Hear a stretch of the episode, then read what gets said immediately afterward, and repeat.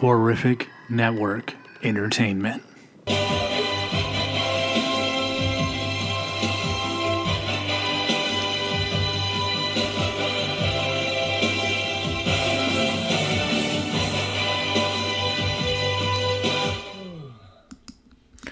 And welcome everybody to the Hall of Fame twenty twenty-three class of twenty twenty-three Horrific Hall of Fame to be. In fact, I'm joined by a panel of uh, contributors to the Horrific Network. We have some great inductees going in this year, including one of our own. Uh, we have... Um, some stuff to talk about, some exciting developments as far as uh, what the twist of this year's Campfire Chronicles is going to include. And, um, yeah, that a little preview for twenty twenty-three in the Horrific Network. Um, and as of the uh, posting of this show, I can say that the Golden Skulls ballot is officially live. So however you are seeing this, go ahead and vote and vote for your favorites of the year. Let's introduce everybody, though, that is here for kind of the Golden Skulls prelude in, and we just lost two of them. Uh, the Golden Skulls prelude, which is the Horrific Hall of Fame. Okay, he's coming back on. This is going to be the theme of this whole show, is Charlie's internet connection and if it can contain uh, itself and remain connected throughout the show. Anyway, I'm joined first by Danielle. Danielle, how you doing? Pretty good. Just snacking. um, also, we have from Snack and Flick, Drew and uh, his better half, Rayanne. Hello. Hi. And uh, maybe they can chime in and say hi right now. I can only guess by the status of the visual connection. Is the audio connection coming through? Charlie, Xander, can you hear me? I'm going to take that as a maybe. Charlie, are you there? Charlie. He's not fucking there. Unbelievable. So the first the first inductee into this year's Horrific Hall of Fame. Charlie, stop trying to talk.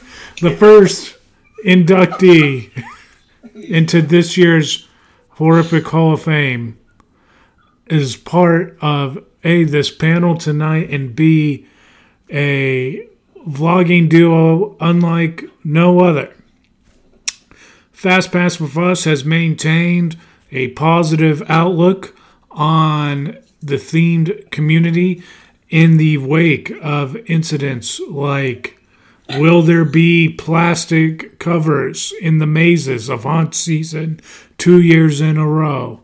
Or, you can't tell me which park to like better. Such, such Twitter debates as Wizarding World versus Galaxy's Edge, or people, God forbid, that enjoy Six Flags Discovery Kingdom. Fast, not allowed. Fast Pass with Us has taken stances that I'm agreeable with, and so by my agreement, as does the Horrific Network. So, by default. They have now such gotten into podcasting, video game coverage, and are going to be stars in our upcoming film we're, we're releasing in just a couple of weeks, Christmas Cards from Hell. But these two, without a doubt, are the positive outlook of what it is to be theme park vloggers. So without question, we welcome Fast Pass with Us to the Horrific Hall of Fame. Come on and play. Is this the Cody Rhodes theme? Jesus Christ.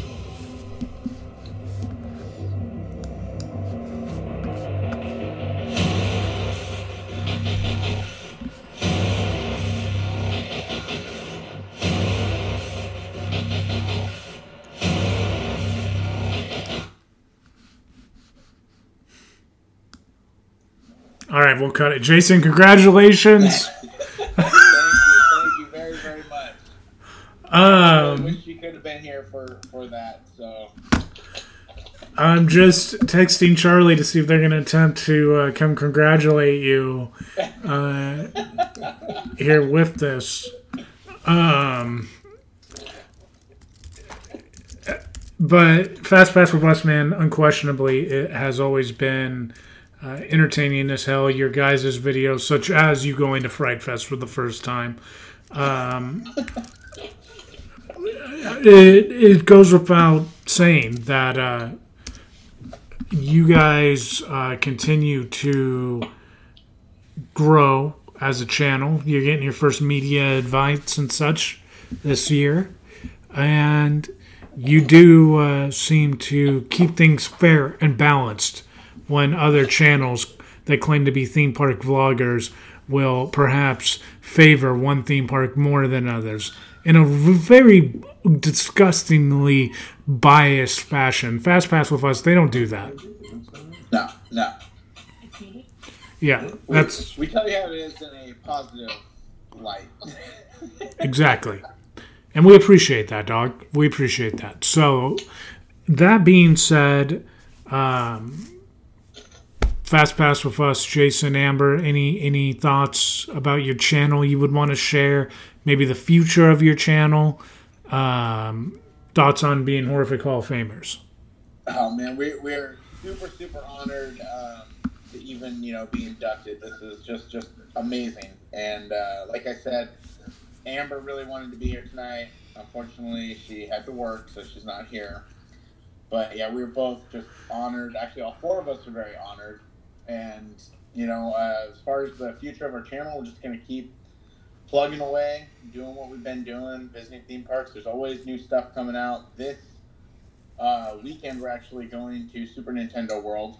So that'll be on our, our channel. That one podcast will definitely be on the uh, podcasting stream as well, the Fastpass with Us's coverage of Nintendo World. Yeah, so, um, I mean, there's just, that's one great thing about theme parks is they're always changing and updating, and there's always things to go uh, explore and see. And um, as well as, like, we just went to, uh, like, a local place called SeaQuest, and it was it was a blast, and, like, we hadn't, you know, heard of that, and I don't know how many people have heard of a place like that, but, like, it's nice to cover smaller things, too, and kind of shed some light on that for people that might not normally see, like, those kinds of local places as well. Yeah, for sure. I think that you guys have a mixture of, uh, um, a mixture of both, um, good and bad stuff that you review, but it doesn't really matter if it's big or small. You don't judge a book by its attendance cover, so to speak. Yeah. So, and we're we're actually we're we're slowly starting to get into like doing like like food challenge things too. Like um, our video that's coming out this weekend, actually, we went and tried a bunch of uh, the flavors from the secret menu at Jamba Juice. Mm-hmm. So that's what we're. Our next video is going to be. What was your secret flavor that you tried? Can you share? Uh, yeah, yeah, for sure. We tried five different flavors. Jesus we, Christ, uh, that's a lot of Jamba Juice, dude. Yep, there was uh, five of us trying them. So okay, we had we didn't like sit there and have a lot, um, but we tried. Uh, Are the kids two out of the five? What was that? Are the kids two out of the five, Jason? Yes, they were. Okay, so you there was four of you. There was there was the four of us and and my mom. Okay, so, there's so yeah, three and a half of you. It's technically counted as one. Hey. But uh, we we so we got uh, uh, the Sour Patch Kids, uh, Butterfingers, chocolate covered strawberries, um, pink Starburst, and Fruity Pebbles. Jesus. Fruity yeah. Pebbles.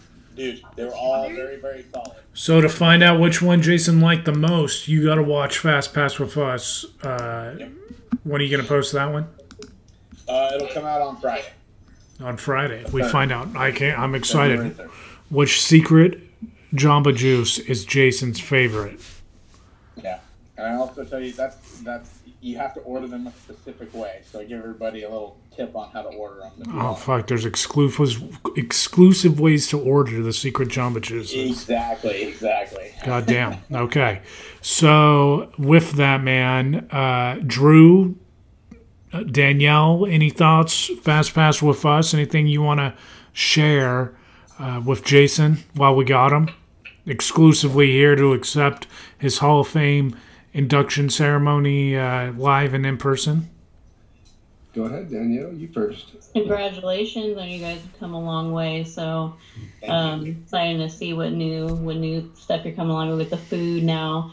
So that'll be uh, pretty cool to watch. We we love watching anything to do with like food reviews or anything like that. So that'll be cool. Yeah. Yeah, I mean, yeah, congratulations. I mean, it, it's in order when you work hard and what you like to do, and just keep on doing it, man. Keep on plugging away. Thank you. Yeah, we're almost to uh, we're almost to five hundred. So five hundred subscribers or five hundred followers? Subscribers. Nice. So that would be I, about I, I, halfway. I, I wish I had that many. YouTube one thousand is the magic number, right? Mm-hmm. So let's get this guy to a thousand followers or whatever subscribers on YouTube, so Fastpass with us can officially become monetized. Yeah. There you go. They, you know what's wild is we actually get the watch hours, but we don't have the subscriber count, and it's usually the opposite. People usually have the subscriber count, but not the watch time. Sure. So people are watching our stuff, just not subscribed. Yeah, it's interesting.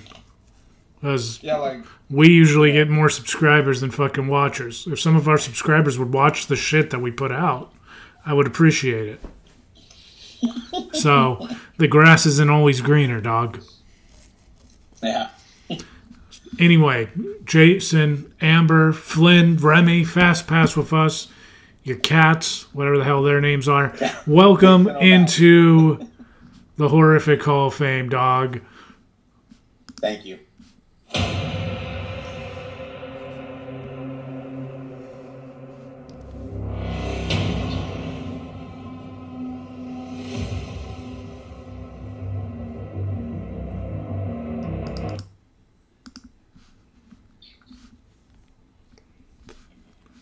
If I can play, dog, like there. Okay, god damn it.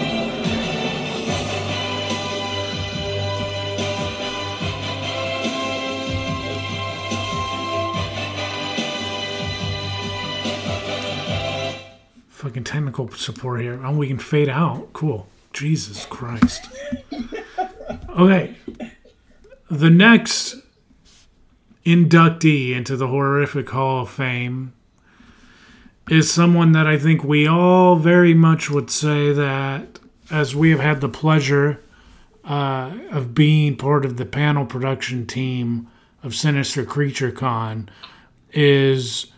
This man is on a very short list of people yet left to be a guest of Sinister Creature Con that Tim and Brian really have left the book to say we've had every single major horror icon here. Feasibly, within reason, we have had them booked at some point or another at Sinister Creature Con. It's a very short list of people that you would really, off the top of your head, be able to, like, pull the name out and say they haven't done. Elvira on the women's side. Robert Englund on the men's. Are the first two that we get asked about more than anybody else within the panel room over the course of the weekend. But if one person rivals those two...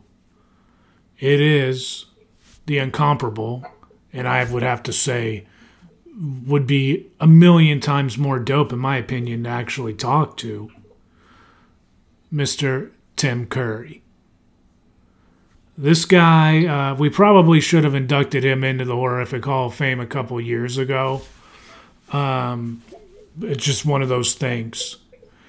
But without question, Tim Curry's career, man, is... unlike anybody else's I know of.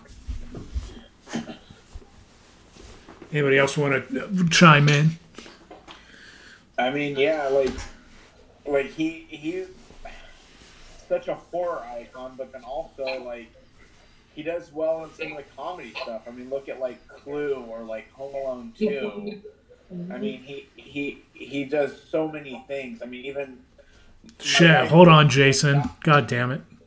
Mister Tim Curry. Tim Curry.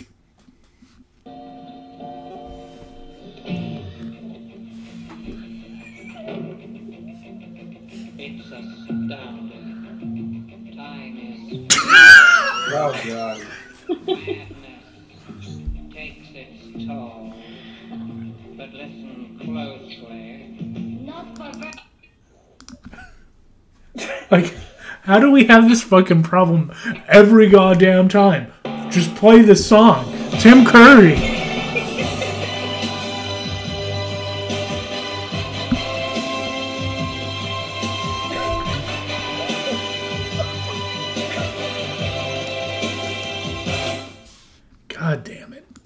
Anyway, Jason. uh, my wife would uh, not forgive me if I did not mention also his performance in Pebble and the Penguin, one of her favorites. Pebble and the Penguin? Yeah, he does the voice of the villain in that movie. I mean... Is that, that Happy Feet? What the hell is Pebble and the Penguin? That was... That, it's like, it was an animated cartoon and like from like late eighties, early nineties, wasn't it? Yeah, it's uh, same people that did Anastasia. Mark, yeah, Martin okay. Short, um, uh, Jim Belushi. Just, yeah, it's, yeah uh, it's the same ones that did Balto, I think. Yeah, that same people that did the same art I, style. I forget their name, but it's is it Don Bluth? It's Don Bluth. Uh, yeah, I think it's Don Bluth. Yeah, the guy who did Dragon's Lair. Yeah, and Rockadoodle. Yeah. yeah. Rockadoodle, dog. Tim Curry, I will say that he does do, in Florida, there was a, a um, ride called Stitch's Great Escape. And essentially you like went to this room and you sat around this teleportation chamber and they were bringing Stitch like into this caption. It's like when Stitch was like wanted or whatever, you know? And uh, so Stitch comes into the room or whatever, but the the pre-show, they're like demonstrating like what exactly it is they're going to do to Stitch. Uh, and he's like, it's it's just this easy to transport, yada, yada. And that alien robot thing host is Tim Curry's voice. And he ends up like frying the alien. And he laughs about it.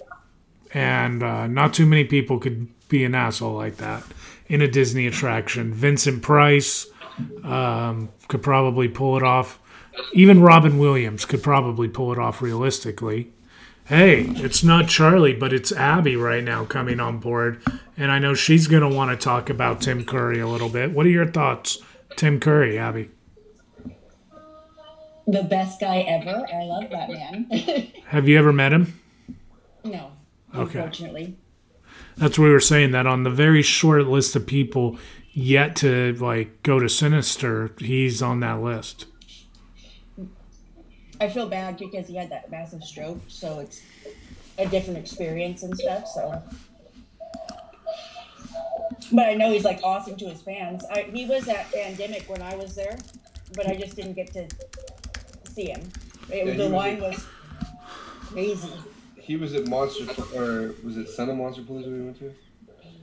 Did we lose Jason? Uh, no, I'm still here. He, he was at Son of Monster Pallooza when we went. It was either Son of or Monster Pallooza. What's everybody's like uh, favorite Tim Curry movie? Uh, damn. I Clue. Think my, Abby says Clue. Clue. Me, but I think my favorite... Favorite Tim Curry villain is probably the devil from Legend. He was really good in that. That's my, that's my favorite. I was just going to say that. Damn, the devil from Legend is uh, crazy, but I still got to say, man, I think my favorite Tim Curry role honestly ever that makes me laugh out loud every time I watch it is him in Scary Movie Two. Oh yeah, that was good too. Like I'll, I'll, I'll, I'll, he fucking cracks me up in that movie. Him in Scary Movie Two when he's like, and like one of our chickadees would be taking a shower. What camera would it be for that? And the dude's like, this one, and his fucking laugh, ha ha ha, like fucking asshole.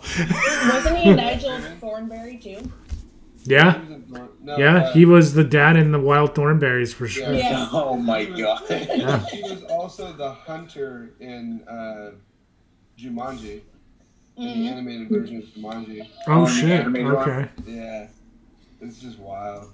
He's been in so much stuff. It's... Home Alone. Yeah. Two. Home Alone. Yeah. Home Alone two. Oh yeah, the doorman or whatever for the hotel oh, yeah. or whatever. Oh, shit. You don't you fucking play. I didn't even press play. God damn it. I'm all. That's my second favorite. My favorite is that, is that the, Rocky that Horror. Is, yeah. Rocky Horror. I mean, Rocky Horror. And we got we got to wrap it up. Yeah, Tim Curry, man. Uh, I guess they're playing us off the stage at this point, but uh, welcome to the Hall of Fame, dog. We love Tim Curry. Every movie that that man has done.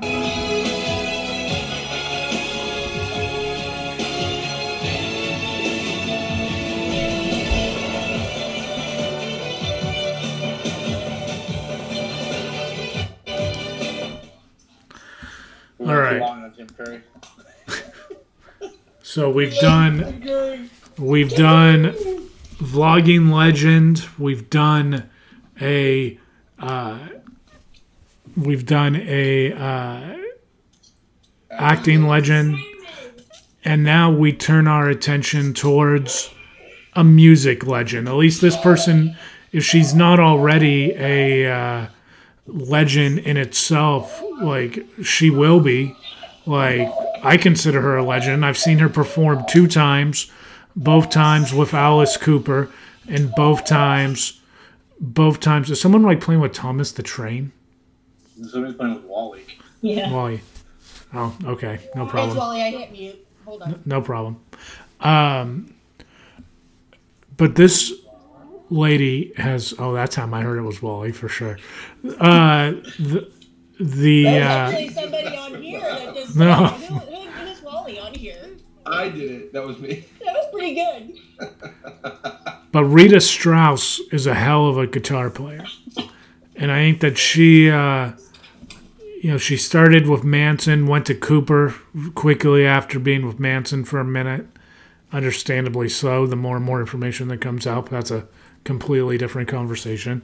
Um, she played with Cooper. That's both times I saw her perform live. Dude, like, the coolest person I think that carries, like, a professional rock performance besides the vocalist has to be a guitarist. Like, if the guitarist cannot, like, at least get your attention, the concert's going to be pretty fucking boring. You know what I'm saying? Oh my God, here where they are. Charlie and Xander back on. Okay, so backstage right now, their picture, they're moving in real time. I can see them. They're smiling, waving. They look good. Let's see what happens when we bring them into the stream. Charlie, Xander, what's going on? Hey, hey they look good. What'd you do? You restart your internet? We're back, baby. We're back. Nice. Nice. Switch laptops. Oh, I, good. This one didn't come with Chrome. Yeah. So I had to install Chrome on it. Um, it's my MacBook. So. This is the one that you need to use during Halfway to Halloween. That's well. That looks like the only option. Are we doing Halfway to Halloween? That's your first Horrific Network exclusive announcement, Charlie. Yes, there will be a Halfway to Halloween this this spring. This Charlie, how long have you had that Frankenstein poster? This is the one I'll be using. Yeah. Yeah. And I can uh, confirm to you that the first guest of Halfway to Halloween will be returning. He was just on the Horrific podcast, but we can confirm that we will have an interview with Andrew Gordon McPherson and cross your fingers. The other two thirds of the be- are the Dark Side of the Ring creators at Halfway to Halloween. But worst case, we will have Andrew. Best case, we have the entire team behind that show. Super excited about it. That's super cool. Stay tuned for dates and all that stuff about Halfway to Halloween. I'm excited to meet Nick Castle. That's at Sinister Creature Con, which we just... He texted me, don't die of heart failure. Nice. Nice. Um, but we're talking about right now, we're talking about Rita Strauss, guitarist, Alice Cooper. She's now with Demi Lovato, which is an interesting uh, jump, to say the least. But here we are. Um, but anybody ever heard heard of her, or am I the only one? When I posted this, were you guys like, who who the hell is that? Well, I was, but that's pretty yeah. explanatory. Yeah, I I mean, I've probably heard her play guitar. Right? The fuck was that? No, I mean, I mean, I'm probably pretty sure I've heard her play guitar. I mean, I don't know of her. Right. I mean, she was with Cooper for a while. Um, Did she dabble with zombie at all? She didn't, but she performs, like, all I've seen, like, live guitarists. The one that she reminds me the most of is John Five, who is Zombie's guitarist. Okay. Like, just the way that she will command your attention, even though there's, like, this spectacle of shock rock. Like, she's, like, like, I honestly, like, maybe, because there's, like, certain performers that will, like, garner your attention more than the band. Like, Billy Corgan from the Smashing Pumpkins. When we saw Smashing Pumpkins, I was focused on that dude the entire time. Or Serge Tankian, when I saw him perform... Uh, with System of a Down, I was watching yeah, Surge. He was, he was interesting. Yeah, I was I was watching Surge. Like, Korn is a good, like, borderline example. Like, you tend to watch Jonathan Davis, but the band's energy is so high. Like, you kind of like r- will watch them, all of them, and then the other ones are like the shock rock guys, like Rob Zombie. You watch his whole band because it's a fucking, like, Broadway performance of set design. Same thing goes for Alice Cooper. So in that environment, I think it's harder for someone to, like, stand out, per se, as much as it is, like, an ensemble presentation. And so I guess my point is, is that wherever I have seen her perform, Rita Strauss has stood out. Like, she is that good of a guitarist. So there it is. Anybody else have any thoughts about, like, shock rock, metal concerts? If they, you know, like, you know... Uh, Alice Cooper or uh, Demi Lovato, which is where she's now at, which is interesting, like I said. But uh, anybody else have any thoughts about Rita Strauss? No? Cool. Okay. So, uh... I'm like, I've seen all those guys. I'm not... I know who Marilyn Manson is. I know all these bands are. I just don't know. I'm gonna play this song right now because we messed up, Charlie. Uh, we so Rita was the third person we inducted. We did, uh, or she the fourth. So far, we've done Tim Curry, Fastpass with Us. Good. Who else? Congratulations, have we... Jason. Thank you. Who else did we do? You guys? Was Rita the third? Rita was the third. Okay. So, so not Kevin Conroy yet. Not yet, man. But uh, the point being, when Jason got inducted, this song was actually supposed to play, so we're gonna we're gonna play it right now, uh, in this spot. We've had some technical issues tonight, like Jesus Christ. But here you go. Congratulations, Rita. Congratulations again, Jason.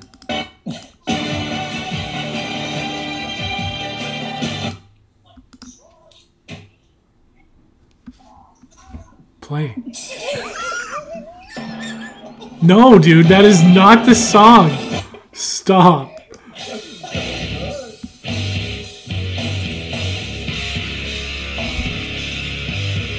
Got the best fucking part out. That's unbelievable.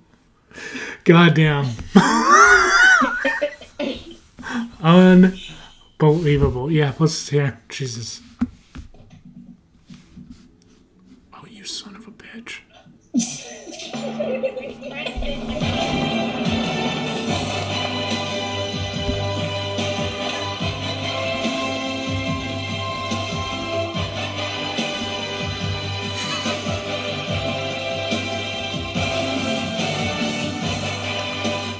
I got on, you know, the sad thing is about the music. You were like, Jason, this is going to be great. All the music's going to be working. That's the first thing you said to me when I got on here. Bro, you know, the sad thing is, is people are going to think this is all a bit. I know. That's the sad thing. Like, they wrote this shit and they think that this shit is funny. Like, they wrote this and thought it was funny. No, bro, this is my fucking life. Like, this is my life. Like, we live this shit on a daily basis. Like, um, so next up, uh, Xander kind of spilled the beans. Our next up inductee now comes to something that we do too often, especially now. On the fucking cusp of turning forty this year. Jesus Christ. Uh, our heroes are starting to pass on to the next realm. And this year has been yeah, fucking... What you say next, Jim?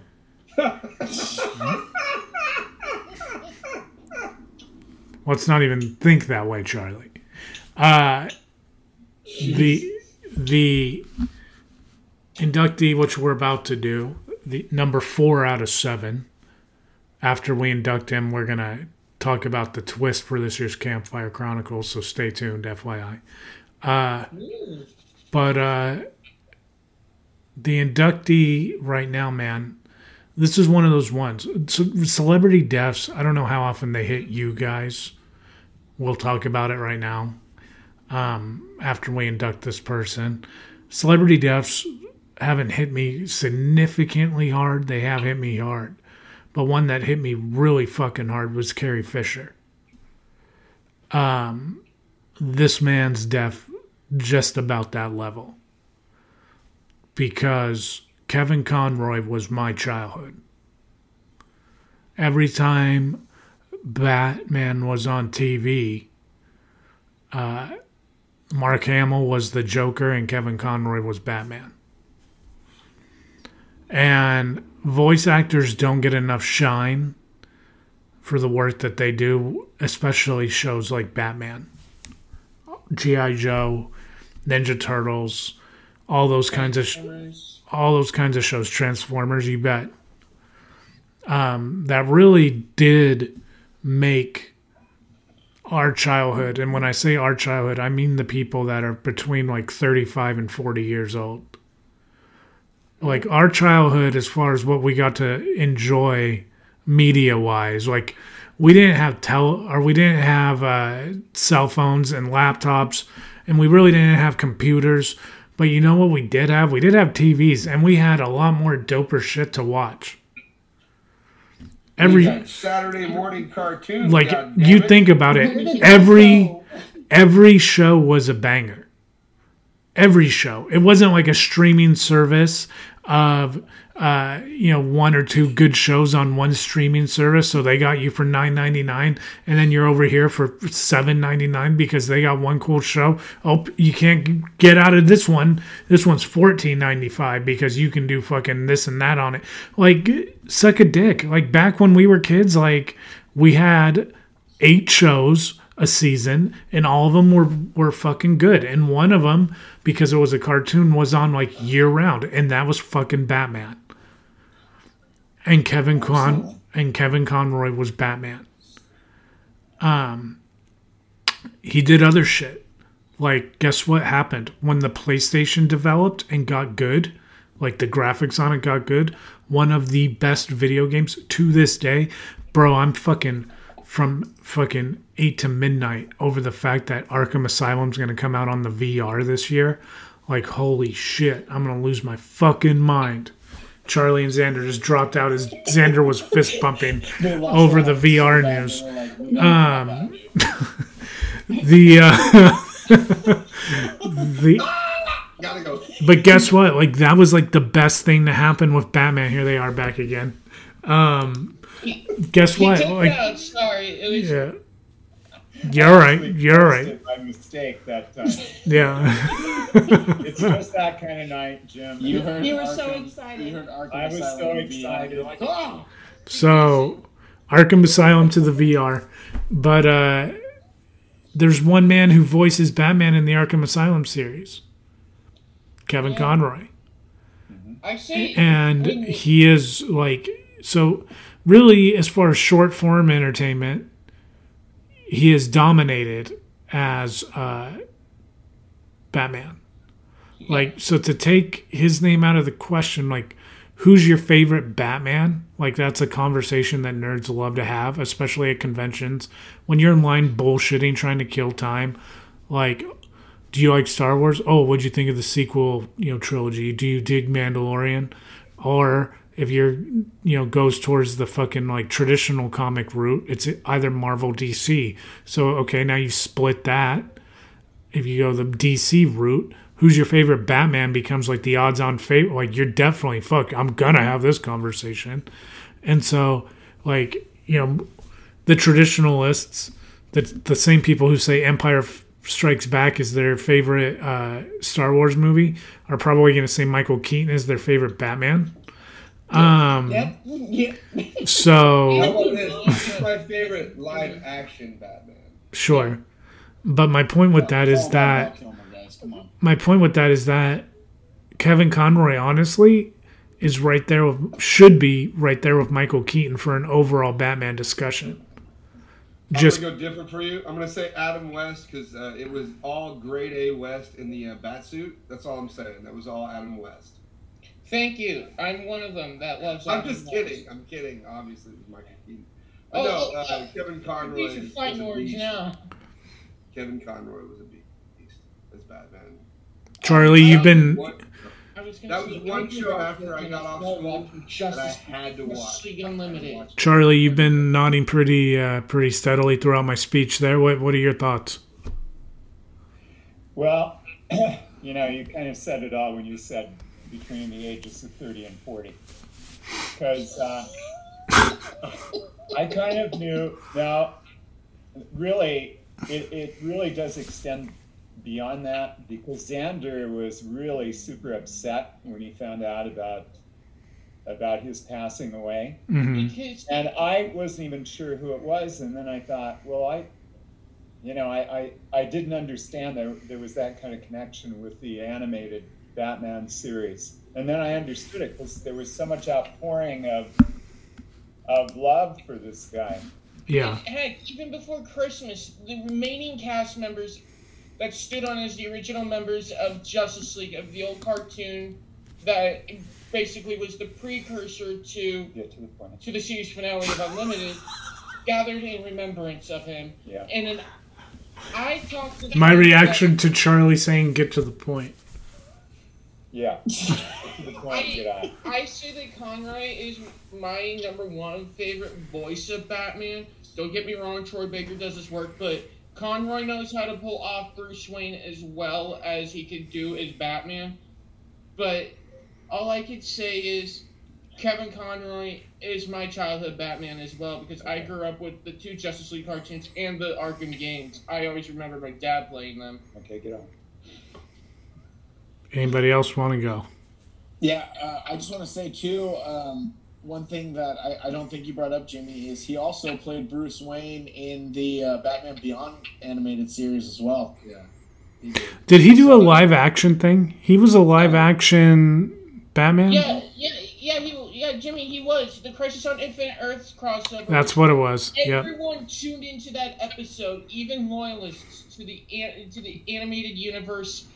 Even Paul Dini and Bruce Timm did, and they hit Instagram and Twitter that following morning saying, what a great, what a great nod to acknowledging the animated universe to the Arrowverse, because uh, that's its own separate continuity, but adding in all the other forms of movies and shows that came that were before uh, before my time. Oh, I mean, nice. I can say that something like Batman: The Animated Series will it will it'll live on forever. Because, I mean, I, I personally own all of them on D V D and Blu-ray. It doesn't matter.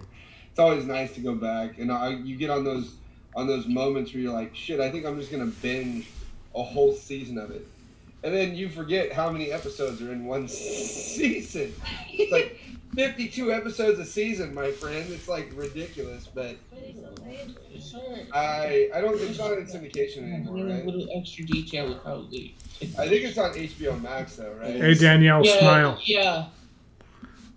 But, I mean, Kevin Conroy will forever be Batman. What are you laughing about? I told Danielle to smile, and it wasn't happening.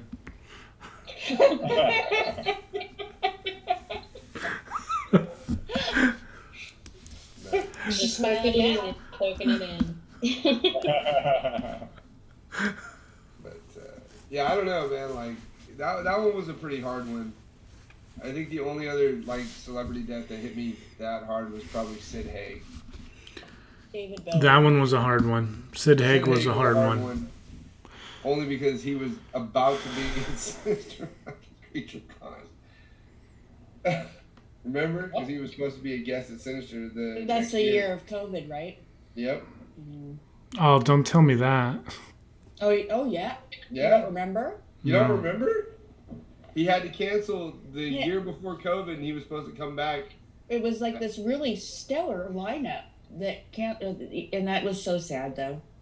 Yeah, they had him lined up, and then he had his medical accident or whatever. He got ill, and then who was the headliner instead?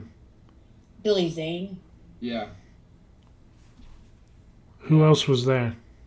Uh, Wasn't this Tom Todd, Billy Zane. Yeah, it was supposed to be this. Re- I mean, like, it was a really good show that COVID really killed. Billy Zane's sister was going to be there, the one from uh, Freddy's Dead. Yeah.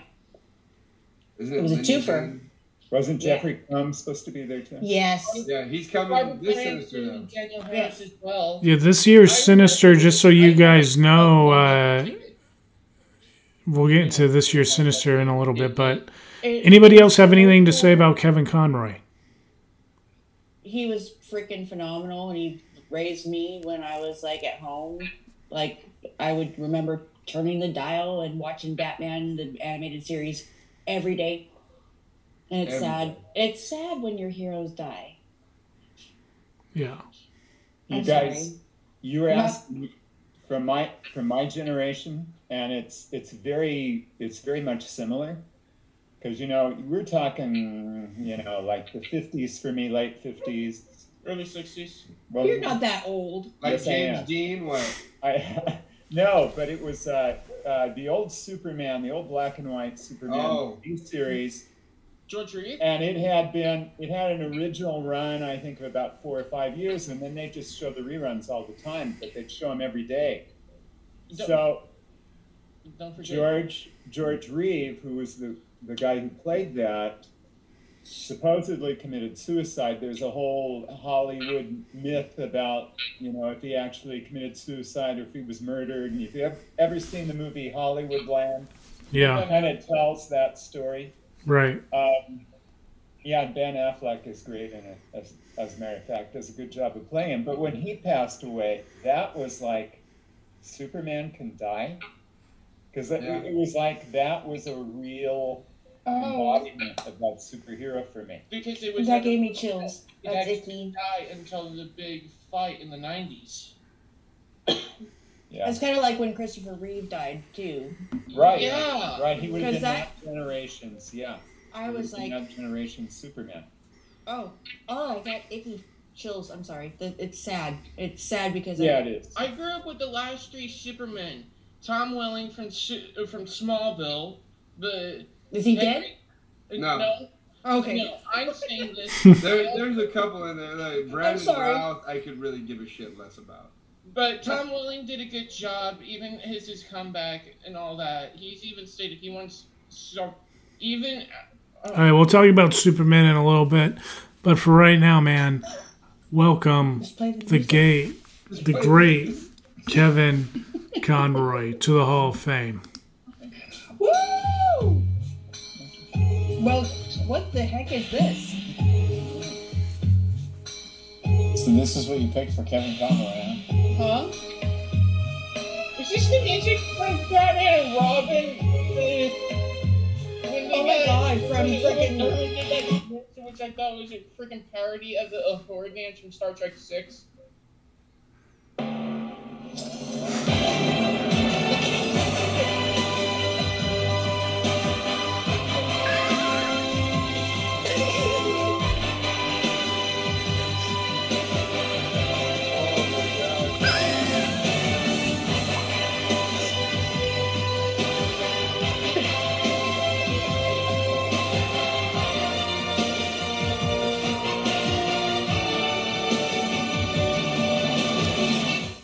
That song is all right, man. Um, oh my god, yes, it is.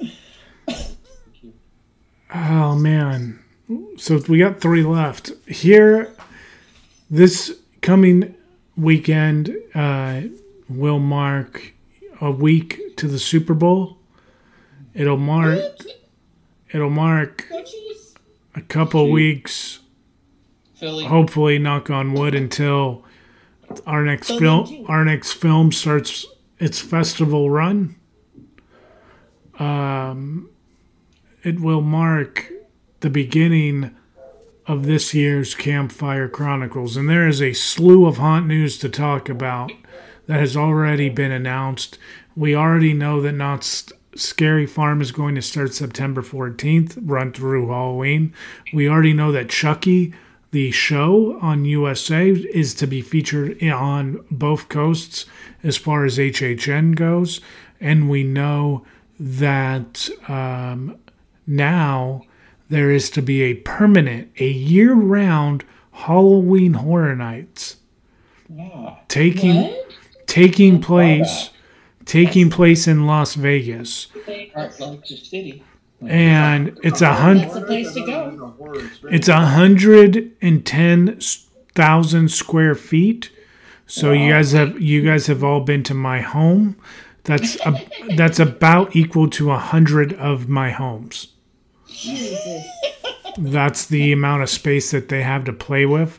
So it is safe to say that they have enough room to have a couple mazes and you know a restaurant. Which oh, is kind terror tram attraction. Which is kind of what they are promising in the press release. A couple mazes, roaming scare actors, and a uh, uh, the mazes um, would kind of have like the scare zone around that area, and then there would be like a food area. It kind of meant talked about like maybe there being like. Walk up like tent food and sit down food, so like a bigger area for food than you would maybe expect dedicated, and then uh merch, like you know there's gonna be a shitload of merch wow. for this fucking thing. So the thing that is intriguing to me, the thing that made me do what I'll tell you about here in a minute, is that these mazes sound like they're going to be rotational and they're going to swap out property Uh, depending on what movies are coming out. So it'd be like Megan. Megan comes out now, right? Megan is fucking eight months away from Halloween. Who knows if there is a fucking Florida or California in October for there to be an H H N. So you got to do that shit now. Do it now in Las Vegas. We're going to build that maze now. That is what they're talking about doing. If there is a current movie that is out... and Universal can wrap their mind around it, get the money for it, there's going to be, that maze is probably going to show up in Vegas. If it's part of the uh, Blumhouse collective between Atomic Monster, Blumhouse, and Universal Horror, you bet your ass it's going to be in Vegas as a maze at some point. And if it is, um, what is the uh, the other fucking one I was going to mention? Holy shit, it was just on the tip of my tongue. There was the Atomic Monster, Blumhouse thing. And then there's... What the fuck is the other one? Holy shit. You mentioned Universal. Barbarian? Or... No. No, no, that wasn't Universal. That was when I re- that was uh, on. Anyway, I don't remember necessarily, but the the point is, this thing's gonna have a shitload of like content, right? And so I was like, damn, how fast can you get to Vegas? Oh, you can drive there in like six hours. So uh, I've never been. The Neither have I. Now it becomes: do you want to drive or do you fly? And how much can you get a room for? Well, there's this right. app. There's this app called My Vegas, and if you play this app enough, you can just get a free room. Really? Uh-huh. So are we sponsored? It looks like it looks like uh, My Vegas. Right? Yeah. It looks like a poker chip. Yeah. And if you get enough like loyalty points for playing this game, and it's all based upon like the amount of money that you bet, like virtual poker chip money. So if so you, it's not real money? No. If you bet like. So, but if you bet like twenty-five grand, you're going to win more than if you bet a grand. Does and that you win a free room? And so Eventually. if you, you and so if you play this enough, or... so you have to play it. You have to like have enough chips, right? So are you to, spending real money though? Too? Yeah. No, you no. You I mean, if you. What's the app? My well, Vegas. Yeah, they have a couple. It's like Konami so, and My Vegas. My Vegas is the okay, one that I play. Okay, that's legit. So you play this game, right? So let's say you start out with five thousand chips, okay? Every day you're going to get awarded like ten, ten grand to play with. The key is that you don't lose your money because that's how they get you. You have to spend money to get more chips other than your daily allowance. So for like the first month... Just this, collect your daily allowance and be on your way. Now you have a stockpile of chips to play with. Now you can bet twenty-five thousand chips a uh, pull at the slot machine and win a shitload of chips. My point with that is the more chips you bet, the more reward points you get. The reward points are completely free. You're not spending any money to earn them. But the only way to earn the reward points is by betting your chips. I didn't spend any money, but if I run out of chips, I have to spend real money. So it's gambling. It's fucking Las Vegas. So, but if you play en- enough of this game, you get the reward points. You get enough reward points, you um, get a free hotel room. Yeah. So you can get like a. Sometimes, some of them do. So when you it's go to the Clown Hotel, is it? No, it's like the Excalibur. The, what, what I mean, you can stay at any M G M one. It's just a matter of how much points oh, you want to yeah, spend. Okay. The Excalibur is the cheapest one.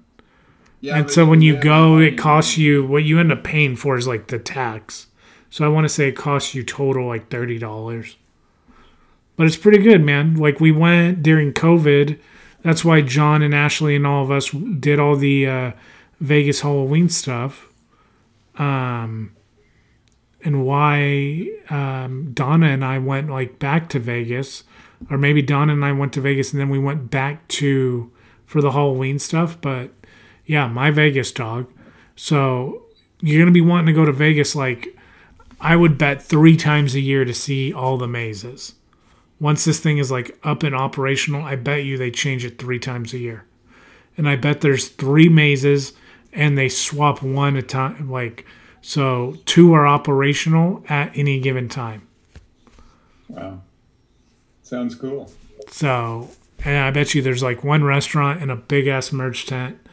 And the merch sells exclusive shirts for every maze that they bring in. And that has to be because the Hollywood Horror Nights and and uh, the one in Florida are just so popular, right? Absolutely. I mean, like, so that to rein it to rein it back in, that's the kind of conversations you'll hear on the Campfire Chronicles, dog. But this year's twist here is the twist: the uh, m- movies that are picked the first week, we're gonna draw numbers like one, two, three, four, five, six, seven, eight, nine, ten. Whether or not you're there, you're gonna be assigned a number. Now, the movie that is chosen by the said person, um, you could pick any movie. Before we said if it was ever chosen before, if H H N was ever done before, you can never pick that movie. Now that rules out, like you can now, all rules are on off the table. You can now, for the sake of this season, you can choose whatever you want. Um, it doesn't necessarily even have to be a horror movie. You can choose it. But, yes. So, but, of course, we're going to have the debate whether or not it should be a maze. Now, here is where this year comes in for this season. This year, let's just say for the sake of this, Xander picks Halloween. Okay. Hey, I was okay. So we we review whatever Halloween he chooses, because that's important, because there's different characters there. So he chooses, for the sake of this, Halloween Ends. Okay. So of course, because we're all fucking like, because we're all level-headed adults, we all say no. Don't put that in the scare park. So there is no. There is no Halloween Ends in the scare park, okay? But Xander can choose Michael Myers or Laurie Strode to be on his roster. So Xander picks one character from Halloween Ends, and and that character is on his roster. He owns the character Laurie Strode. Every iteration of Laurie Strode is now Xander. So you can't say H two O, I want Laurie from H two O. No, Xander has Laurie Strode. No ands, ifs, or buts, okay? So that is how the picks are going to work. In the case of a movie that we're covering, just because we're starting off with back-to-back movies in the theater with Blood and Honey and Cocaine Bear, um... in the cases of the main character being pretty prominent, whoever has number one, so next week or in two weeks, three weeks, whenever we're seeing Blood and Honey, the way that it'll work is whoever ends up drawing number one that day is going to have number one throughout this year, but we'll also have the option to add Winnie the Pooh to the that person's roster. And if number one passes, it goes down the line. Two, three, four, five, six, seven, eight, nine. Right? Okay. If nobody takes him, then nobody takes him. But it'll go down the line. So there you go. Okay. Interesting. The reason why they're gonna, why you're going to assemble a, a roster is after you have a certain amount, say, you know, two or three people on your roster, you are going to be allowed to trade with one another. So you can you can make trades throughout this year's fantasy camp. Football, right? Type thing. Okay.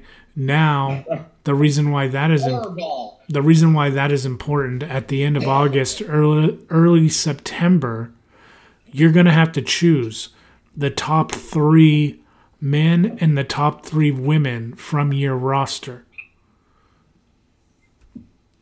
How now, would that work with creatures? They're men or women. You would have to, for the sake of this, it will be assigned a gender. Yeah, because if you pick Cocaine Bear, how do they identify? We will, for the sake of this, for the sake of this, it'll be assigned a gender. So your top three men and your top three women, the season finale of Campfire Chronicles, the top three, your top three men and women are going to battle somebody else's on Horrific Championship Wrestling. I'm gonna do that. Whoever, whoever's roster is deemed the number one roster, whoever is the king of Campfire Chronicles on Horrific Championship Wrestling, that person's G M will be awarded the Campfire Chronicles Heavyweight Championship title belt in reality. But you actually get a belt, and I get to hold it. So yes, you do actually have to care about this shit, fuckers. You're gonna, you're competing for a fucking championship belt. You're competing for a championship belt, bitches. I'm so excited now because I want this. The wife, the wife asked, "Can Cocaine Bear be a character?" What? What? Can Cocaine Bear be? Yes, a Cocaine Bear. Anybody can be a character. You, so if you're wanting Cocaine Bear on your roster, you're hoping you draw number two. Because I would think whoever is number two will obviously accept Cocaine Bear and not pass on him. Because he looks fucking badass. I can't wait for that fucking movie. And funny, too. By the way, seven forty for a Cocaine Bear.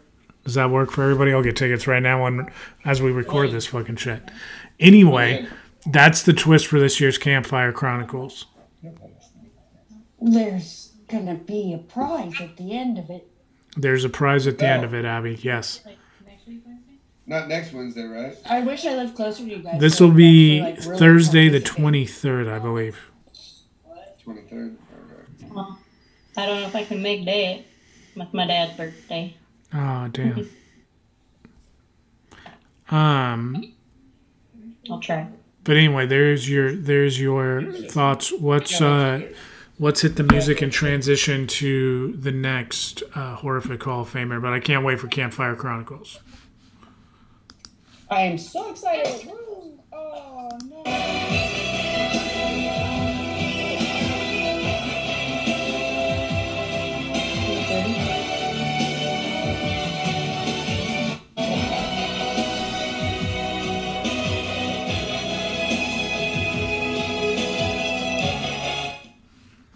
I marked you red because I kind of... All right, our next inductee, man, I'm super excited about her. She is, without question, um, she is somebody super significant to me and my fandom of Star Wars.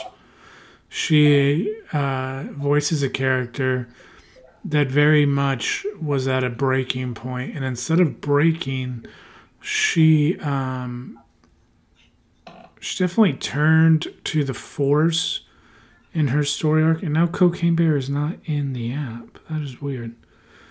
Um, she not she uh, not only turns towards the Force, but she kind of knows how to navigate the pros and the cons of it. And she toes the line, but she definitely does what is right in a fashion that is almost Ronin-like.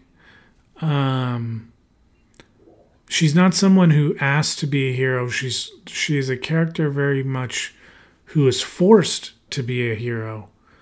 Um, so much so that she is pulled from death itself and brought through the portals of all, like through time of all time.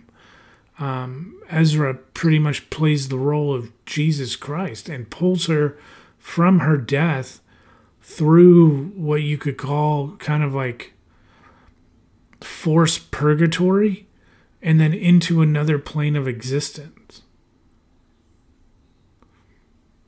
Um, but Ahsoka Tano, I fully believe, was brought back. That whole story arc existed because of Ashley Eckstein and the response everybody got when she was thought to be dead. Um, the response, by the time people kind of had a Jar Jar response to her in the beginning, but through the Clone Wars show arc, if you watch that show... The first couple seasons of that show are, are pretty rough, and then it gets really, really good. Um, and it gets good really, like really fast. It was weird. It was like they took punching gloves off, or they, you know, they took the leash off, or I'm not sure exactly what happened, or maybe Filoni came on board. I don't know. But it like turned a page, like a serious page. And one of the characters that carried that torch was Ahsoka. And then she did it again in Rebels. And uh, then she did it again when they did the final season of Clone Wars. And then she did it again in Tales of the Jedi. Like, Ahsoka is a powerful character. And then you take to the point that you... Rosario Dawson played in... Rosario Dawson is playing Ahsoka. Um... But then you take into you take into account that Ashley Eckstein is such an advocate for mental health. Like, she posts like mental health wellness pictures and posts and does advice. Um, she does like straight up mental health advice, and then she also tries to tie it into Star Wars so you can, you know, appeal to everybody, even those who may not take it that seriously. Like, she genuinely is a solid person. She does a lot of charity work. Um, she does a lot of, of cool stuff for, like, Give Kids the World, stuff like that. Um, yeah, so the character and the message that goes with the character, and it's like such a deep story, honestly. Like, you talk about Ahsoka, tell me a character that you want to have a, like, tell me, give me a character and I'll tell you how that character is related to her, and like the arc in which like they meant to each other, like just for the hell of it. Um, Ch- Charlie, give me a Star Wars character. Han Solo. No, I was going to say Tarkin. Okay, so Han Solo to Ahsoka would really only exist like through word of mouth. Um, Ahsoka cross paths with Luke through um, the end of Return of the Jedi a few times. Ahsoka comes across a, like kind of a lone Mandalorian with a Yoda-looking figure named Grogu. And Grogu kind of needs help and training in the Force. And through that help, you know, a lot of shit happens, but it's a fact. So Ahsoka, get, Ahsoka gets Grogu hooked up with Luke Skywalker. And so through like that whole setting up, like through those couple of days before she took off wherever she was going through next, Luke mentions Han, you know, a few times, because Han is also Leia. Like, they're very much together. So there you go. Like, that's it. Anyway, man. Anybody have thoughts on Ahsoka? Anybody else, like, watch the cartoons, too? Like, I love the cartoons. I could talk about the cartoons all day and the characters and the cartoons. But anybody else? Anything?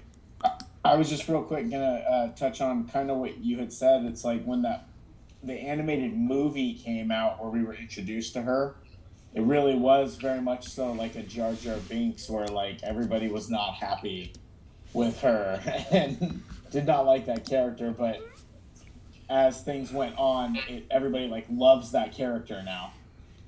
And it's just really cool to see how that's kind of happened from the start of her being introduced. Right.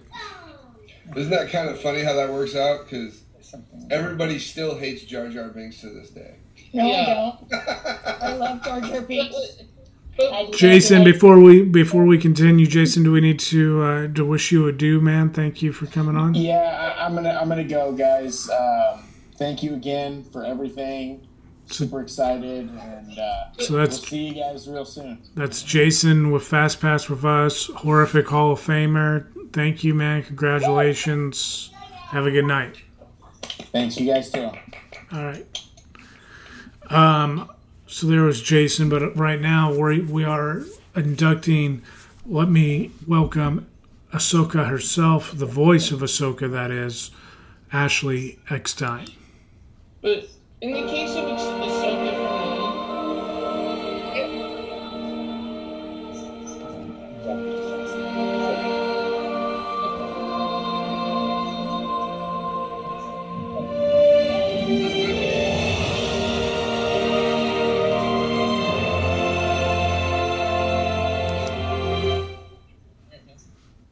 There she is, man. So, so epic. Is that me? Ahsoka, like, now kind of like transitioning, becoming live action. Rosario Dawson going to star as Ahsoka. We've seen her a few times. Charlie, do you watch Star Wars? Do you watch? Do you watch this stuff? I'm the only one. Yeah, I, I actually I do, Jim. I've seen them uh, all up until maybe the last Jedi. I saw you last year. So up until Rise of Skywalker. Yeah, I, I I don't remember, but I I I have actually watched them all, including the three George Lucas. Are you a Trekkie, Charlie? Bro, you know it's. I, I I do love Star Trek, yes. So, but, but I can love both of them. You know, oh, I can sure, like yeah. both of them, no, and I like can. Star I Wars. And just... yeah, yeah, George Takei was General Lockjaw My husband likes Star Trek more than uh, Star Wars. Yeah. Oh yeah. yeah. And he's hey, I, I'm like both. up there with I'm you. Here. It's fucking crazy. I know.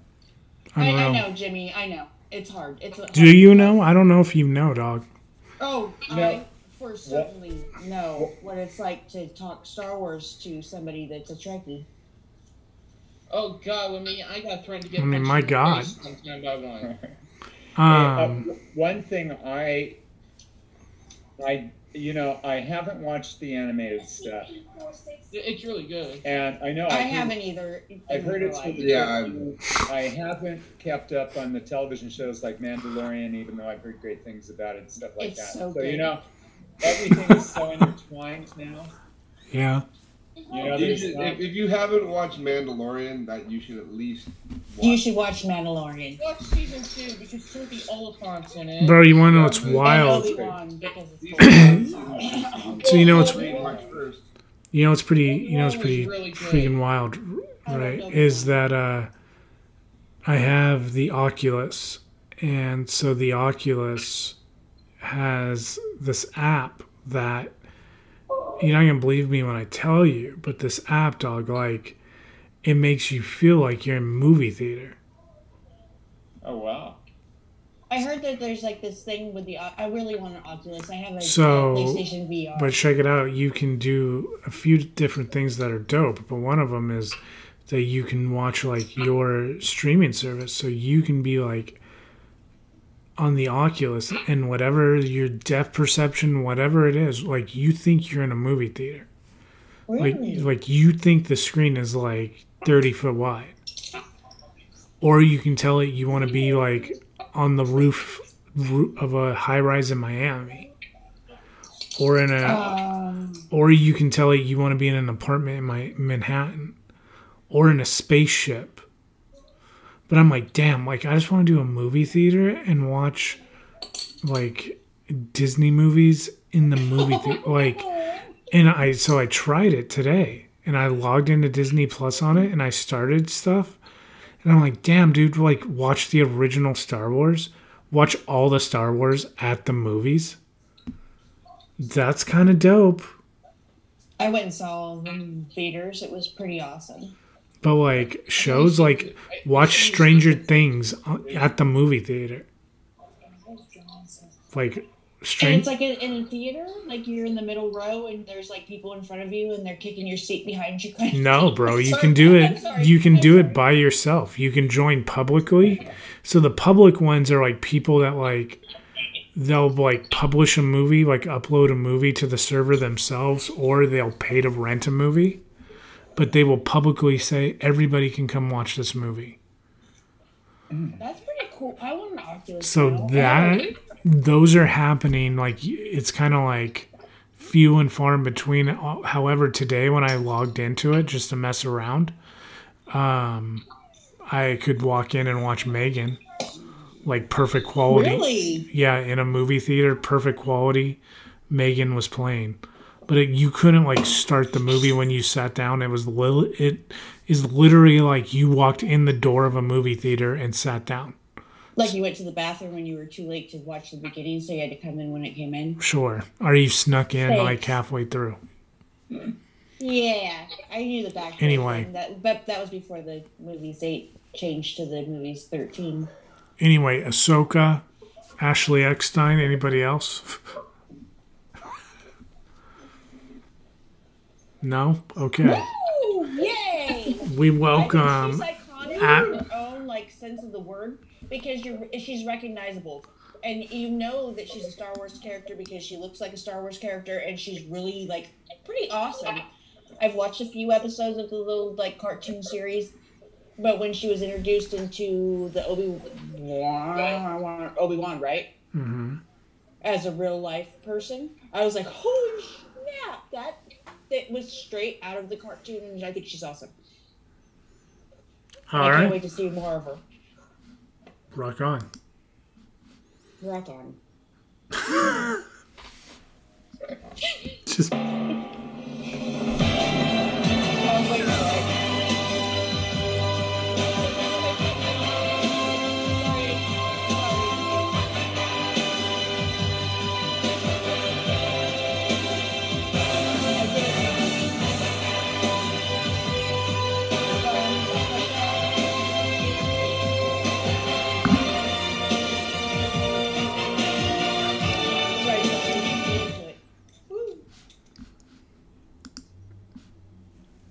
All right. So our next inductee, man, is someone that we all know, dog. Like, we all know well because you you all podcast at my kitchen table. And for a quarter of the year at least, minus you, Abby, yes, I know, at least you're on video chat some of the times, whatever. You know that there's a giant Jack Skellington sitting around that well, table with us. I've been to your house, so I've seen it. It's all year round. So Which Jack, like every time I, sing I that, love it. You know, Jack Skellington's singing voice, his singing voice is done by the wonderful Danny Elfman, but Danny Elfman's talent is so far-ranging, so many composers, like you don't even realize how much the man has composed in film or television. Or, guess what? He's an award-winning musician just in music in itself, being Danny Elfman. Like, he has set records. The man continues at his age to baffle people, headlining one of the nights of Coachella. This last Coachella. Coachella! Danny Elfman continues to compose music. You may have heard him, if you listen to our channel, specifically heard us debate, talk about, like, Doctor Strange and the Multiverse of Madness. Guess what? Danny Elfman. That's a Sam Raimi film. You will know Danny Elfman, regardless if you don't know his name. We'll his get there, Abby. So we'll get iconic. there. First, though. He did for the tracks for Age of Ultron, actually, according to Spotify and the soundtrack. Let us. Track. Let us. Before we, we get into it heavily, let us welcome Jesus. Mister What is synonymous? Danny what is synonymous Elfman. What the fuck? Well, that's the wrong music. We need some, like, uh, Danny Elfman music. Tales from the Crypt. Bum. Oh, I was singing that all day long today. Jesus Christ. God. Here it is. Let me welcome Mister Danny Elfman. Woo!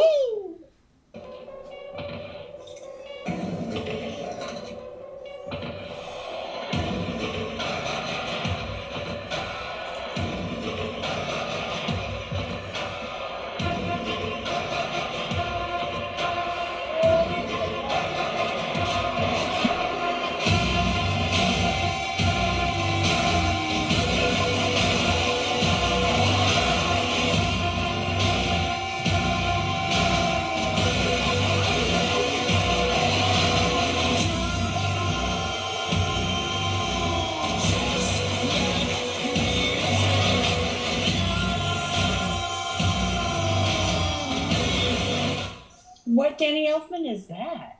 That is his newest stuff. Wow. Like Oingo Boingo shit?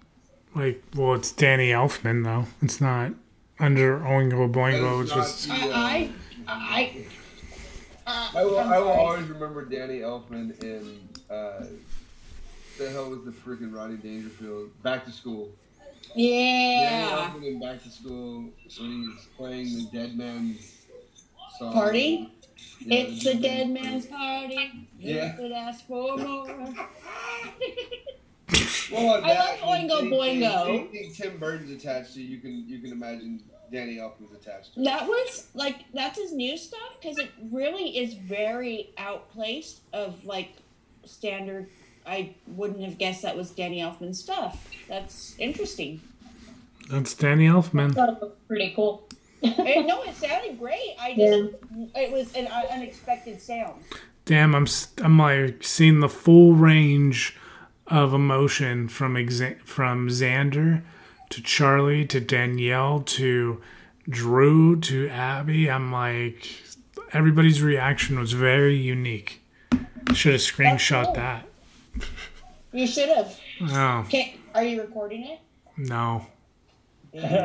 just the vi- yeah, or just just the audio, man. No, but Danny cool. Elfman, man, like all the shit that he did, dude, like everything. Did Danny Elfman do the Simpsons theme song? Yep. Yep. Yep. Yep. Simpsons. Yeah. Dude, if you want to see the if you want to see the dopest concert, like if you honestly want to see like one of the dopest concert, at least of the year, like honestly, like. If you were going to do, like, live performance V I P. Fuck, maybe we'll do that, dude. Should that be a Golden Skull, you guys? Maybe that should be a Golden Skull. Live performer, yeah. live performer of the year. I think two of the candidates to win that award would be The Weeknd and Danny Elfman. Danny Elfman would win. I mean, I love The Weeknd. No, I absolutely think that we should do this. I would put. Um, Is this like going to be a part of that, like, uh, Campfire Chronicles, like where we can pick our two people? Like, and I'm going to say, like, no, this is like when we do. This is like when we do the Oscars. However, really? You can pick the uh, Weekend After Hours Nightmare, and you can pick one of Danny Elfman's projects, such as Beetlejuice or Nightmare Before Christmas, Army of Darkness. Or Army of Darkness. You can choose that movie. The two Michael Keaton Batman movies he did? You can, did. Yes. Yeah. Or, you know, A Nightmare Before Christmas and, like... I feel like we're... Beetlejuice and... I feel... Edward Scissorhands. Yeah. Anything that's related to Tim Burton or Sam Raimi, Danny Elfman's one handed it. Pretty much. Danny Elfman was attached to it. Exactly. Um, I mean, it's kind of interesting when you see his name and it's a director that you're like, oh, that's weird. But it's still Danny Elfman. It's still Danny Elfman, dog. He does stuff, too. Like, if you I M D B Danny Elfman, he does stuff that, like, is just normal shit. And you're like, oh, damn. Danny Elfman I did still, that. Like I said, I still love Oingo Boingo. I'm, not, I'm gonna throw that out there. Oingo Boingo's the shit, and I sing it. In Dude, he did Oingo Boingo. So Donna and I went to this um, Nightmare Before Christmas like live performance. So they had like a live orchestra do the music, and then you watch the movie. And then when there's a song, the voice actors come out and do the song, right? So like, at any time that Jack Skellington sung in the movie. Danny Elf, Danny Elfman comes out and sings the song. No freaking way! That's and so, amazing. And so Sally was Billie Eilish, and then what? Uh, yes, Billie Eilish was Sally, and then um. Come on, guys, Drew, we gotta take off. Are you leaving? I'm sorry. Yeah, we we gotta go. We'll, huh. we'll, uh, thanks for having us on, though. All right, man. All take right. care. Good to see you, Drew. Good to see you guys. Drew. Everybody have a good one. All right. Hey, Brianne, congratulations on the new job. Indeed. And how? What? All right. Bye, All right. guys. Oh, see you later. It's coming back to haunt me now. Um. Wow. Now we're big. Yeah. And it was down to five. no, no, it's down to four. Anyway, man. Danny Elfman, man, you gotta you gotta love him. Anybody, you guys have anything else you want to say about him? Well, I think he's a freaking first time, I'm sorry. The first nope. time I heard about Danny Elfman was when uh, I looked to see who had done the theme for the old H B O series Tales from the Crypt. Mm-hmm. And um, you know that's pretty iconic too. When you hear that, you know exactly what it's you know. Where it's coming from and what it's about. And the thing that's always impressed me about Danny Elfman is he can do a score like Batman, right? Mm-hmm. And he can do something completely off the wall, you know, like Oingo Boingo. I or mean, like he, he's got this. He's he's this genius musician who can write it. Uh, he could write a symphony probably, you know, and he he'd be fantastic. I mean, he's just. That kind of musician. He can do anything. The the odd thing about Danny Elfman is when you hear him, like like even when he's doing his off ball stuff, is you kind of know that it's Danny Elfman. I mean, like he has this totally like odd sound to him that it it it, it it's it is it's, distinctive, yeah. Yeah, it kind of grabs, it's, kind of grabs you. Like it, yeah, and it's kind of like, music to your ears, ears right? Star Wars, yeah. Jurassic Park, and Indiana Jones themes. Yeah. Well, that's John Williams, but um, yeah, he's this like John Williams is just distinct for those. Danny Elfman is distinct for a lot more than John Williams ever did. But whatever uh, Jimmy played earlier, mm-hmm. I yeah. did not recognize Danny Elfman in it, which was interesting, but yeah. kind of cool at the same time. So you say it's Danny Elfman, but I'm so used to hearing his iconic sounds when he yeah, does like, the Tim Burton films, or even Oingo Boingo, you can hear that iconic Danny Elfman. Like, I'm telling you, man, like, if you're going to, like, YouTube two concerts and just watch two live performances of music, I would do Danny Elfman, Coachella, and if you can get any good quality video of The Weeknd on the tour that he just did. He did a tour with The Weeknd? Sorry. No, The Weeknd would be the other person who I would say. Oh, okay. Do you not know that The Weeknd is a person? I, I know the band, The Weeknd. Okay. Oh, I'm blinded by lights. That's The Weeknd, right? Yes. Yeah. Why are you looking so, at me so confused right now? I'm looking actually at my window, but my camera is picking me up opposite. So, like, so I'm really saying, weird. I'm saying Danny Elfman. If I'm looking at you, it's this way. It's really weird. Okay. But anyway. The Weeknd, so that person, because The Weeknd is just the guy who sings the songs. That's The Weeknd, right?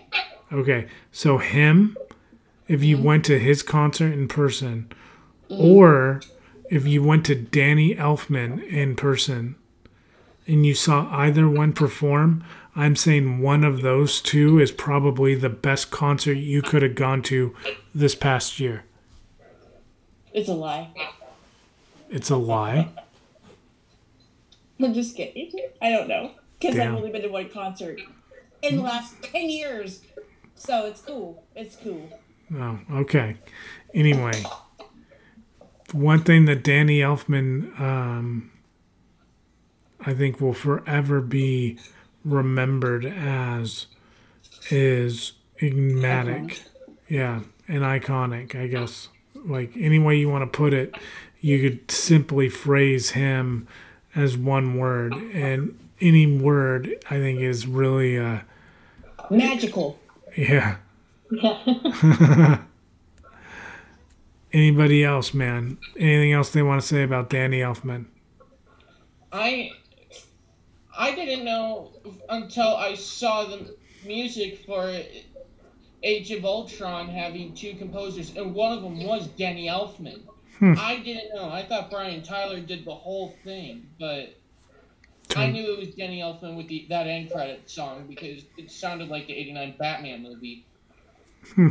Interesting. He's got a distinctive sound, which is neat, which is nice. Like, John Williams has a distinctive sound, like like all those great composers.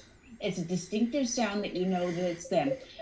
Danny Elfman, by far, is up there in the top three of the best composers out there. Especially for film. Um, Especially yeah. for film. The soundtracks. Fan- and I, mean, I list... Perfectly fits the, the movie. Absolutely. James Bernard for Hammer for, like, most of the music he did. And I listen to Oingo Boingo on the daily. Danielle, anything? No, just...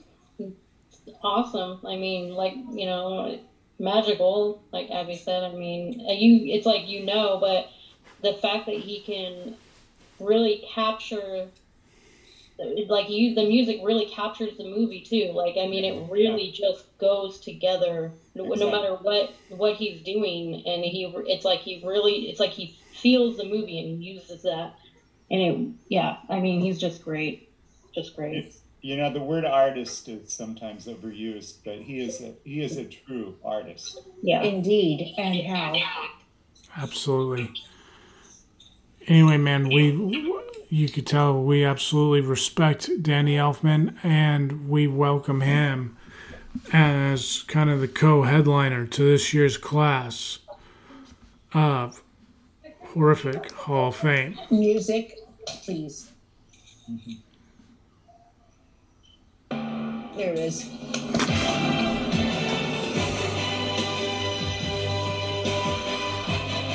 feel like I'm at the Oscars right now.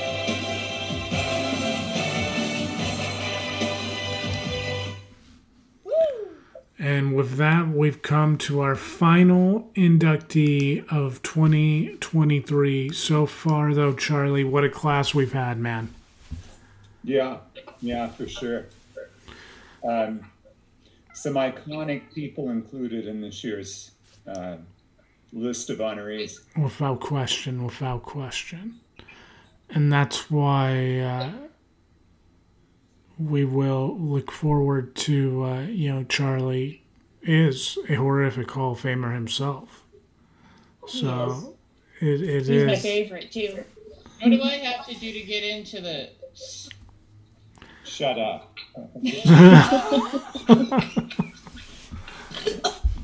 Oh, I'm going to die. I'm so glad I wasn't drinking my beer. Well, our two, like, headliners complement each other this year very well. Last year, they complemented each other well because they were the Potter Trio and the Spider Trio.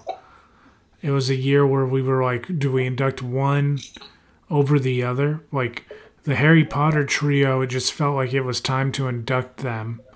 We had done, like, Star Wars headliners a lot. Duh. But, uh... The uh, the Potters were due, but at the same time, No Way Home came out, and that movie was really, really good. So it was hard to ignore those three.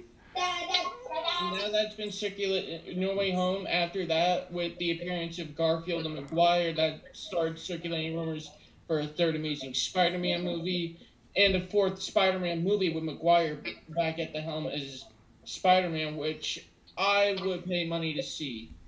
My point with that is that if we are doing kind of like co-headliners like we have been doing, uh, an actor that meets the level of composer, so Danny Elfman is at a certain level as composer, a person who is that level of actor is unquestionably the great Michael Keaton. Oh, yeah. Yeah. And... For real. The thing that is interesting is that Danny Elfman has composed a lot of the movies that Michael Keaton has starred in. That's true. Because they're Tim Burton films. Tim Burton, right. Yeah, you guys, I can't yeah. believe you guys didn't say Keaton's name. You guys said everybody else's name. You said Burton. You said Elfman. You said some people I don't even know who you're talking about.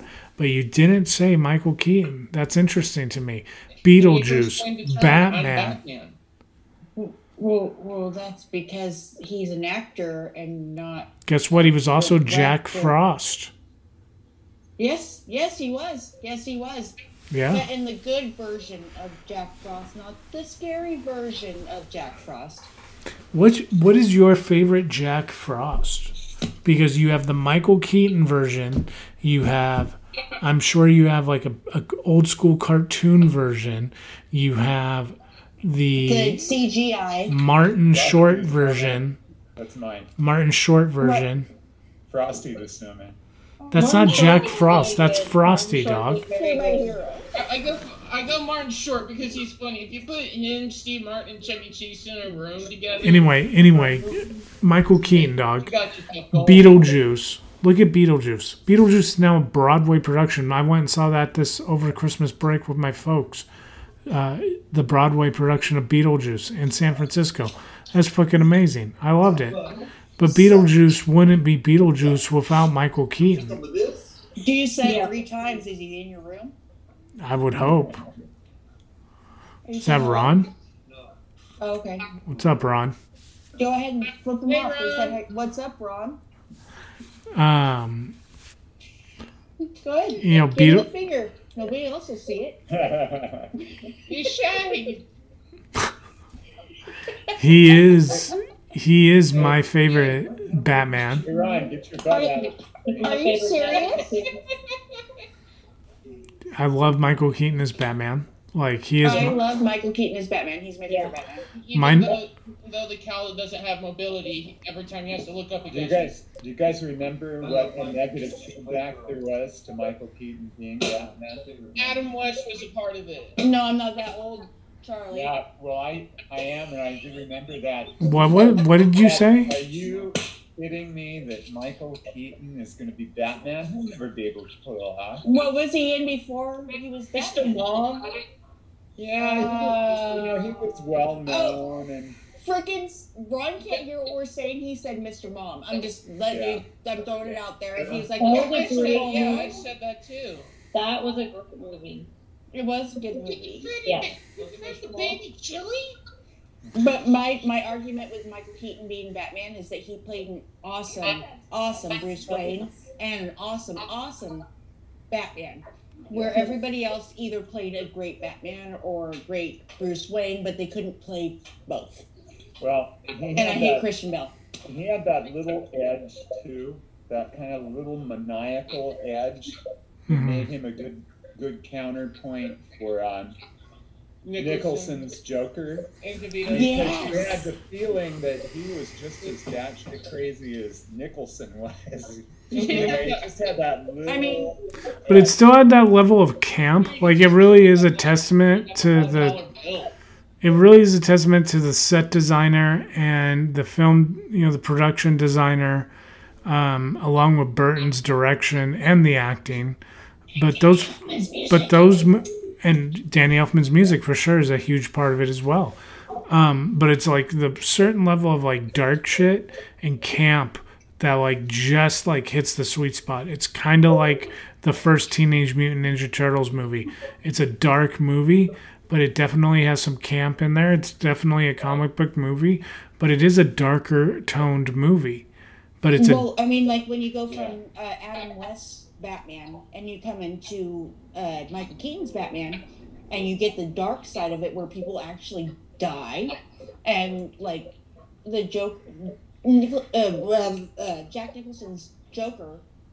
I mean, I love Heath Ledger and I'm not, don't get me wrong, and I'm blah, but is so good and he plays so well with Michael Keaton, and it's so good. And then when they brought in the Penguin, and it was so good. I don't know. Yeah. I, I, it's hard for me to put like the other Batmans into the same category because I'm kind of like, well, this is really flipping campy. Mm-hmm. Like this is so much more campier than the Michael Keaton camp. But I mean, th- yeah, it was camp. Sure, there were moments in time where we were like. What? But you bring in Jim Carrey and you bring in Val Kilmer and you're just like, what the fuck just happened here? Yeah. And then and then George Clooney, and then you get uh, Chris O'Donnell, and you get Arnold Schwarzenegger, and um, Preach. The girl. What's the girl's name? Give me Uma Thurman. Uma Thurman. Thank you. Uma Poison Thurman. Ivy, yeah. Like, oh my God! How much camp can you throw into this? And the butt shots, and and I mean, like, I mean, the butt shots. It has come out about the. No, let's not forget Michelle Pfeiffer. But one thing that didn't. But she was a great Catwoman, though. Yeah, yeah. yeah. She, the butt shots weren't in those ones. Like, but if you look at somebody's resume who didn't suck at all, it was Michael Keaton, you guys. Michael Keaton has Beetlejuice. Yeah. Michael Keaton has Multiplicity. Michael Keaton. That's what, that's what I'm Michael saying. Keaton has Bird. He won an Oscar with Birdman. Michael Keaton has he switched sides and he went over and he did uh, uh, Spider-Man. He was the Falcon in Spider-Man or the Vulture, Vulture or whatever. Vulture. Like. He's done like so many things that he is underrated for and underappreciated for, but he won't be underappreciated anymore. We welcome Michael Keaton to the Horrific Hall of Fame. Yeah, wait. Uh, uh, uh, uh, uh, who's talking?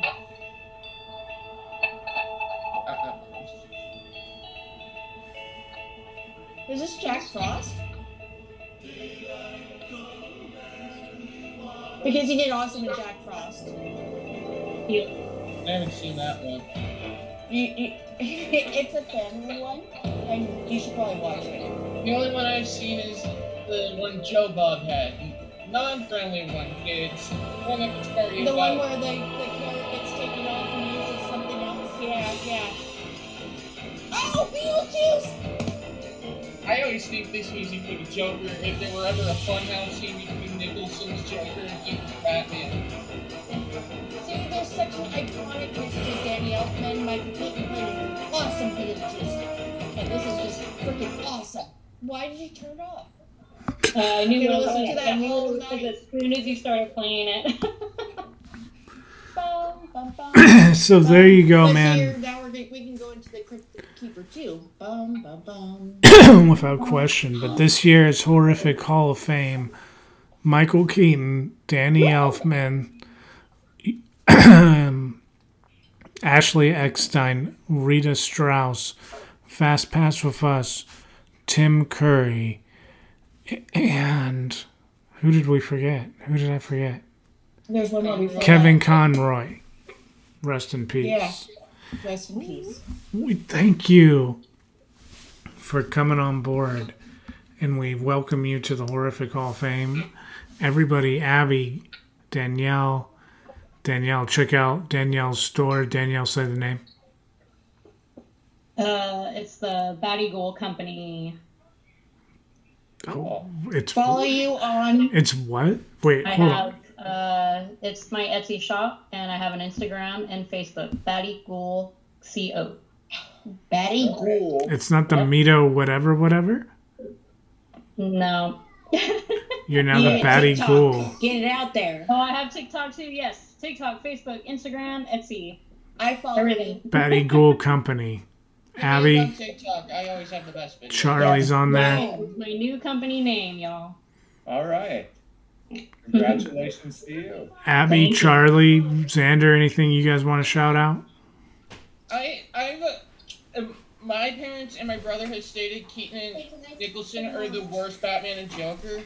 They're saying it because of Keaton, because of the mobility of the two. No, so how which, which I have nearly wanted to... I wanted to run them out of my house, but yeah. they run me out more than anything. Yes, I'm writing a new story called The Thing Living in uh, Mister Miller's Nose. The Thing Living in what? twenty-four Mister Miller's Nose. The Thing Living in Mister Miller's Nose, okay. Is it, is it like The Thing from the John Carpenter one and the we'll see. From Another World? We'll I'm see. Very excited. I can't wait. Or is it like Alien? It gets into your head and then it ju- jumps out of the chest. You have to wait and see. Okay, we'll wait and see. No, anyway, thank you guys all for joining me. Thank you for helping me present this year's Horrific Hall of Fame. Thank you for listening to this.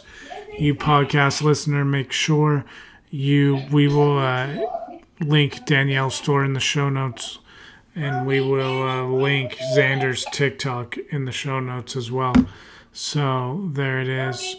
Abby, you want anything linked in the show notes? You want your TikTok in the show notes? Yeah, shout me out. I'm uh, Abby Wan Kenobi on TikTok. So we'll link. Sam so and everywhere. All right, cool. And then we'll link Charlie in the show notes as well. So we'll link everybody in the show notes, so you'll be able to find everybody where where they well they where they are posting updates on themselves. Thank you for joining me for this year's Hall of Fame. Stay spooky, everybody. Spooky. Play the song. Play it.